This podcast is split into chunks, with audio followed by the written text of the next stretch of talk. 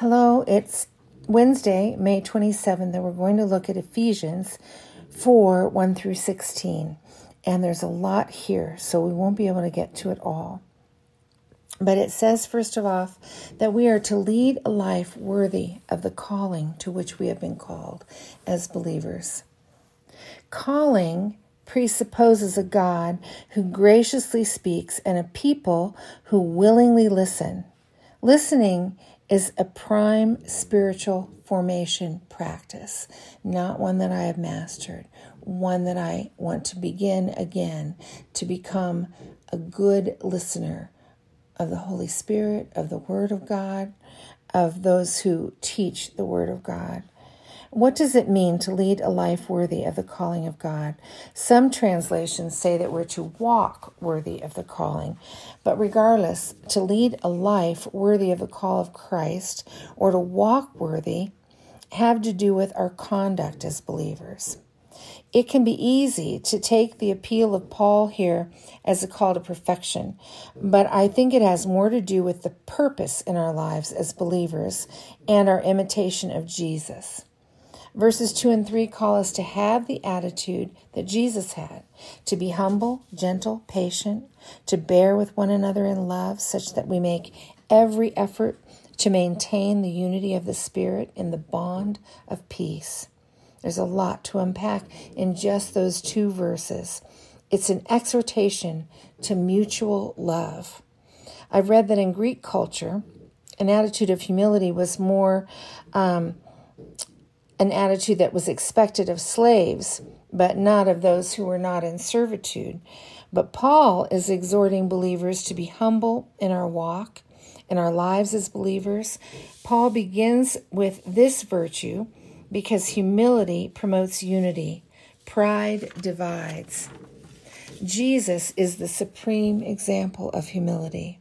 Humility is the first step toward unity. Humility restores peace.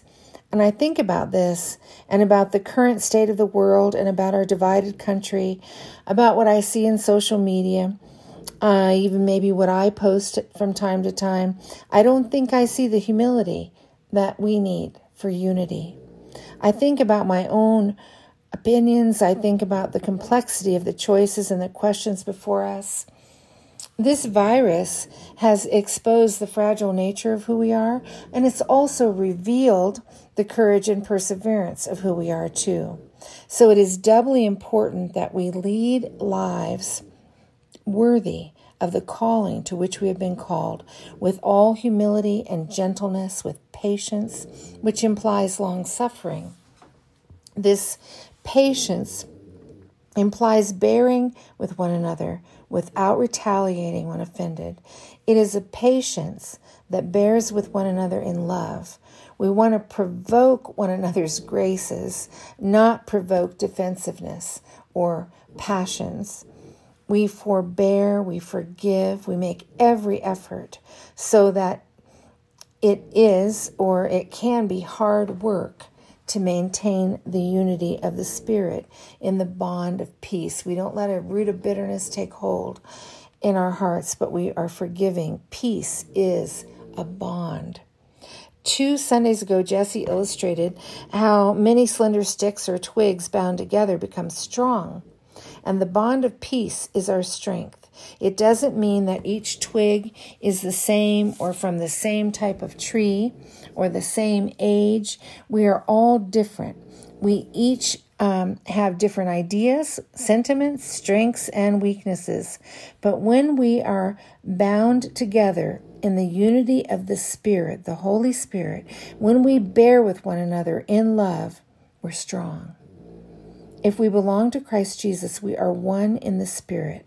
We are one body with one Spirit, called to one hope, one Lord, one faith, one baptism, one God and Father, and the graces and gifts we receive are from one author, one generous giver.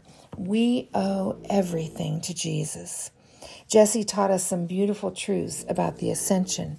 And verse 7 here teaches us that he gave us gifts when he ascended, and he made captivity itself captive.